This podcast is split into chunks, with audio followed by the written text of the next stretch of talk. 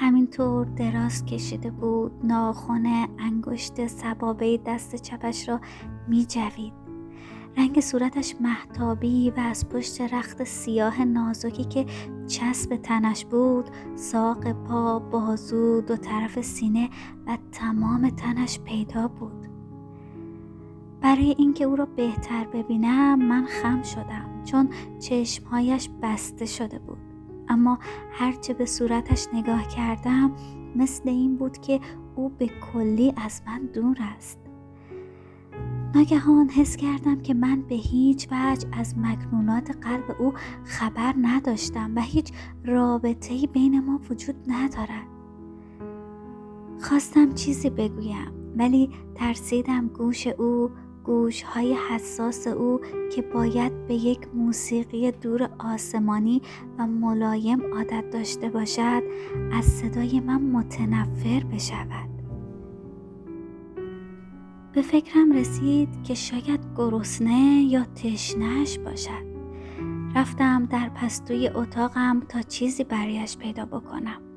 اگرچه می دانستم که هیچ چیز در خانه به هم نمی رسد اما مثل اینکه به من الهام شد. بالای رفت یک بغلی شراب کهنه که از پدرم به من ارث رسیده بود داشتم. چارپایه را گذاشتم. بغلی شراب را پایین آوردم. پاورچین پاورچین کنار تخت خواب رفتم. دیدم مانند بچه خسته و کوفته خوابیده بود. او کاملا خوابیده بود و مجه های بلندش مثل مخمل به هم رفته بود. سر بغلی را باز کردم و یک پیاله شراب از لای دندانهای کلید شدهش آهسته در دهان او ریختم. برای اولین بار در زندگیم احساس آرامش ناگهان تولید شد. چون دیدم این چشم های بسته شده مثل اینکه سلاتونی که مرا شکنجه می کرد و کابوسی که با چنگال های آهنینش درون مرا می فشرد کمی آرام گرفت. صندلی خودم را آوردم کنار تخت گذاشتم و به صورت او خیره شدم. چه صورت بچگانه چه حالت غریبی! آیا ممکن بود که این زن این دختر یا این فرشته عذاب چون نمی‌دانستم چه اسمی رویش بگذارم آیا ممکن بود که این زندگی دوگانه را داشته باشد؟ آنقدر آرام آنقدر بی تکلف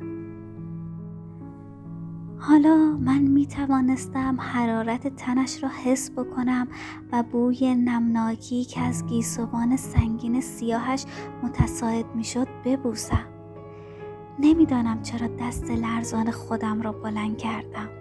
چون دستم به اختیار خودم نبود و روی زلفش کشیدم. زلفی که همیشه روی شقیقه هایش چسبیده بود. بعد انگشتانم را در زلفش فرو بردم. موهای او سرد و نمناک بود. سرد. کاملا سرد. مثل اینکه چند روز میگذشت که مرده بود. من اشتباه نکرده بودم. او مرده بود. دستم را از توی پیش سینه او بردم روی پستان و قلبش گذاشتم. کمترین تپشی احساس نمی‌شد. آینه را آوردم جلوی بینی او گرفتم.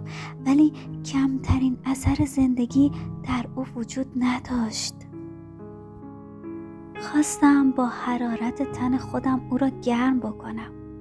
حرارت خود را به او بدهم و سردی مرگ را از او بگیرم. شاید به این وسیله بتوانم روح خودم را در کالبد او بدمم.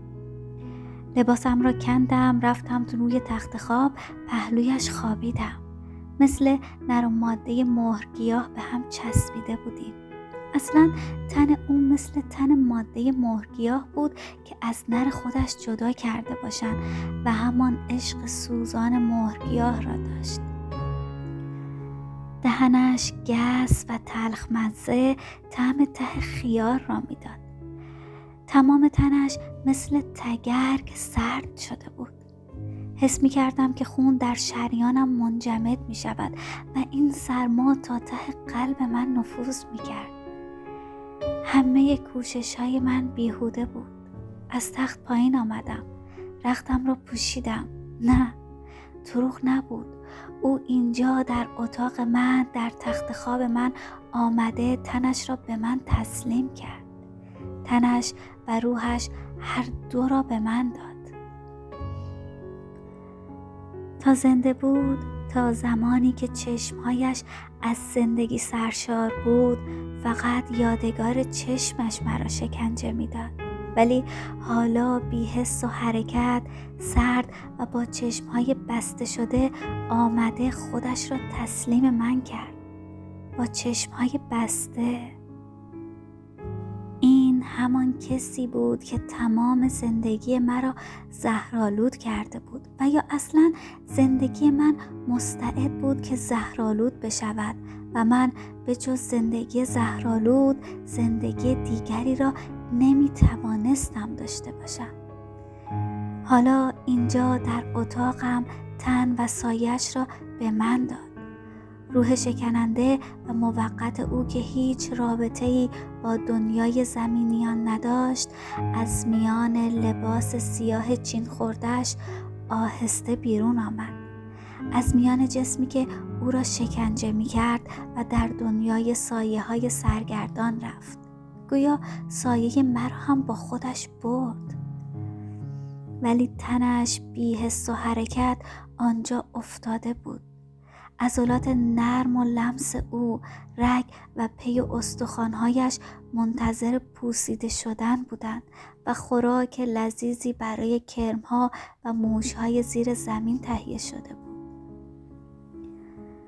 من در این اتاق فقیر پر از نکبت و مسکنت در اتاقی که مثل گور بود در میان تاریکی شب جاودانی که فرا گرفته بود و به بدنه دیوارها فرو رفته بود. بایستی یک شب بلند تاریک سرد و بی انتها در جوار مرده به سر ببرم. با مرده او. به نظرم آمد که تا دنیا دنیاست تا من بوده ام یک مرده یک مرده سرد و بیحس و حرکت در اتاق تاریک با من بوده است. در این لحظه افکارم منجمد شده بود. یک زندگی منحصر به فرد عجیب در من تولید شد. چون زندگی هم مربوط به همه هستی هایی می شد که دور من بودند. به همه سایه هایی که در اطرافم میلرزیدن و وابستگی عمیق و جدای ناپذیر با دنیا و حرکت موجودات و طبیعت داشتم و به وسیله رشته های نامرئی جریان استرابی بین من و همه عناصر طبیعت برقرار شده بود هیچ گونه فکر و خیالی به نظرم غیر طبیعی نمی آمد. من قادر بودم به آسانی بر موز نقاشی های قدیمی و اسرار کتاب های مشکل فلسفه به حماقت ازلی اشکال و انواع پی ببرم. زیرا در این لحظه من در گردش زمین و افلاک در نشو و نمای رستنی ها و جنبش جانوران شرکت داشتم. گذشته و آینده دور و نزدیک با زندگی احساساتی من شریک و توأم شده بود. در این جور مواقع هر کس به یک عادت قوی زندگی خود به یک وسواس خود پناهنده می شود. عرقخور می رود مست می کند. نویسنده می نویسد. حجار سنگ تراشی می کند و هر کدام دق دل و عقده خودشان را به وسیله فراگ در محرک قوی زندگی خود خالی می کند و در این مواقع است که یک نفر هنرمند حقیقی می تواند از خودش شاهکاری به وجود بیاورد. ولی من من که بیزوق و بیچاره بودم یک نقاش روی جلد قلمدان چه می توانستم بکنم؟ با این تصاویر خشک و براق و بیروح که همهش به یک شکل بود چه می توانستم بکشم که شاهکار بشود؟ اما در تمام هستی خودم ذوق سرشار و حرارت مفرتی حس می کردم یک جور شور مخصوصی بود. می‌خواستم این چشم هایی که برای همیشه به هم بسته شده بود روی کاغذ بکشم و برای خودم نگه دارم. این حس مرا وادار کرد که تصمیم خودم را عملی بکنم. یعنی دست خودم نبود. آن هم وقتی که آدم با یک مرده محبوس است. همین فکر شادی مخصوصی در من تولید کرد. بالاخره چراغ را که دود می‌زد خاموش کردم. دو شمدان آوردم و بالای سر او روشن کردم. جلوی نور لرزان شم حالت صورتش آرامتر شد و در سایه روشن اتاق حالت مرموز و اسیری به خودش گرفت. کاغذ و لوازم کارم را برداشتم آمدم کنار تخت او. چون دیگر این تخت مال او بود. می‌خواستم این شکلی که خیلی آهسته و خورده خورده محکوم به تجزیه و نیستی بود این شکلی که ظاهرا بی حرکت و به یک حالت بود سر فارغ از رویش بکشم. روی کاغذ خطوط اصلی آن را ثبت بکنم. همان خطوطی که از این صورت در من موثر بود انتخاب بکنم. نقاشی هرچند مختصر و ساده باشد ولی باید تاثیر بکند و روحی داشته باشد. اما من که عادت به نقاشی چاپی روی قلمدان کرده بودم حالا باید فکر خودم را به کار بیاندازم و خیال خودم یعنی آن موهومی که از صورت او در من تاثیر داشت پیش خودم مجسم بکنم. یک نگاه به صورت او بیاندازم بعد چشمم را ببندم و خط هایکی که از صورت او انتخاب می کردم روی کاغذ بیاورم تا به این وسیله با فکر خودم شاید تریاکی برای روح شکنجه شدم پیدا بکنم. بالاخره در زندگی بی حرکت خطها و اشکال پناه بردم. این موضوع با شیوه نقاشی مرده من تناسب مخصوصی داشت نقاشی از روی مرده اصلا من نقاش مرده ها بودم ولی چشم ها چشم های بسته او آیا لازم داشتم که دوباره آنها را ببینم؟ آیا به قدر کافی در فکر و مغز من مجسم نبودند؟ نمی‌دانم تا نزدیک صبح چند بار از روی صورت او نقاشی کردم ولی هیچ کدام موافق میلم نمی‌شد. هرچه میکشیدم پاره می‌کردم. از این کار نه خسته می شدم و نه گذشتن زمان را حس می کردم. تاریک روشن بود. روشنایی کدری از پشت شیشه های پنجره داخل اتاقم شده بود. من مشغول تصویری بودم که به نظرم از همه بهتر شده بود ولی چشمها. آن چشمهایی که به حال سرزنش بود مثل این گیاهان پوزش ناپذیری از من سر زده باشد آن چشمها را نمی توانستم روی کاغذ بیاورم. یک مرتبه همه زندگی و یاد بود آن چشمها از خاطرم محو شده بود. هرچه به صورت اون نگاه می کردم نمی توانستم حالت آن را به خاطر بیاورم. ناگهان دیدم در همین وقت گونه های او کم کم گل انداخت. یک رنگ سرخ جگرکی مثل رنگ گوشت جلوی دکان قصابی بود. جان گرفت و چشمهای بی اندازه باز و متعجب او چشمهایی که همه فروغ زندگی در آن جمع شده بود و با روشنایی ناخوشی می درخشید چشمهای بیمار سرزنش دهنده او خیلی آهسته باز و به صورت من نگاه کرد. برای اولین بار بود که او متوجه من شد.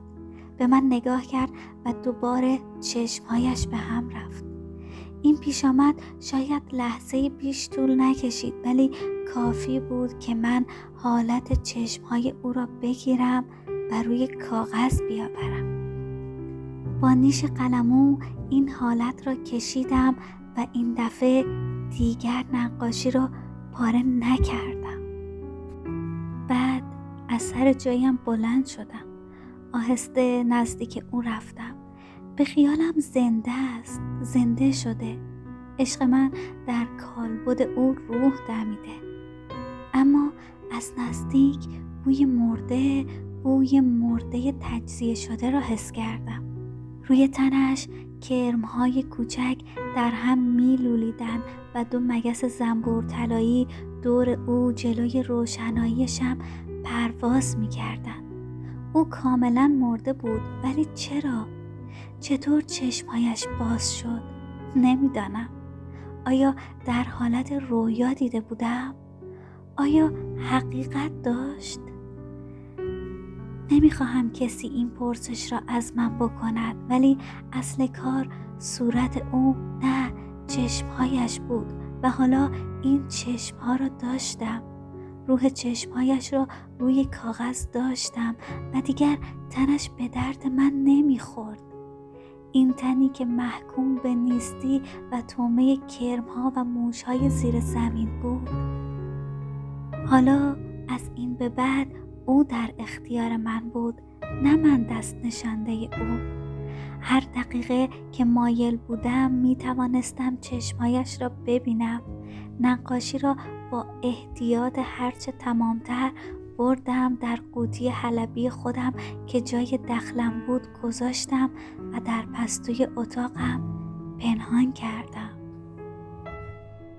شب پاورچین پاورچین می‌رفت. گویا به اندازه کافی خستگی در کرده بود. صداهای دور دست خفیف به گوش می رسید شاید یک مرغ یا پرنده رهگذری خواب می دید شاید گیاه ها می رویدن. در این وقت ستاره های رنگ پریده پشت توده های ابر ناپدید می شدن. روی صورتم نفس ملایم صبح را حس کردم و در همین وقت بانگ خروس از دور بلند شد آیا با مرده چه می توانستم بکنم؟ با مرده ای که تنش شروع به تجزیه شدن کرده بود اول به خیالم رسید او را در اتاق خودم چال بکنم. بعد فکر کردم او را ببرم بیرون و در چاهی بیاندازم. در چاهی که دور آن گلهای نیلوفر کبود رویده باشد. اما همه این کارها برای اینکه کسی نبیند چقدر فکر چقدر زحمت و تردستی لازم داشت. علاوه نمی‌خواستم که نگاه بیگانه به او بیفتد. همه این کارها را میبایست به تنهایی و به دست خودم انجام بدهم. من به درک اصلا زندگی من بعد از او چه فایده ای داشت؟ اما او هرگز هرگز هیچ کس از مردمان معمولی هیچ کس به غیر از من نمی بایستی که چشمش به مرده او بیفتد. او آمده بود در اتاق من. جسم سرد و سایش را تسلیم من کرده بود. برای اینکه کس دیگری او را نبیند. برای اینکه به نگاه بیگانه آلوده نشود. بالاخره فکری به نظرم رسید. اگر تن او را تکه تکه می کردم و در چمدان همان چمدان کهنه خودم می گذاشتم با خودم می بردم بیرون دور خیلی دور از چشم مردم و آن را چال می کردم این دفعه دیگر تردید نکردم. کارت دست استخوانی که در پستوی اتاقم داشتم آوردم و خیلی با دقت اول لباس سیاه نازکی که مثل تار انکبود او را در میان خودش محبوس کرده بود تنها چیزی که بدنش را پوشانده بود پاره کردم.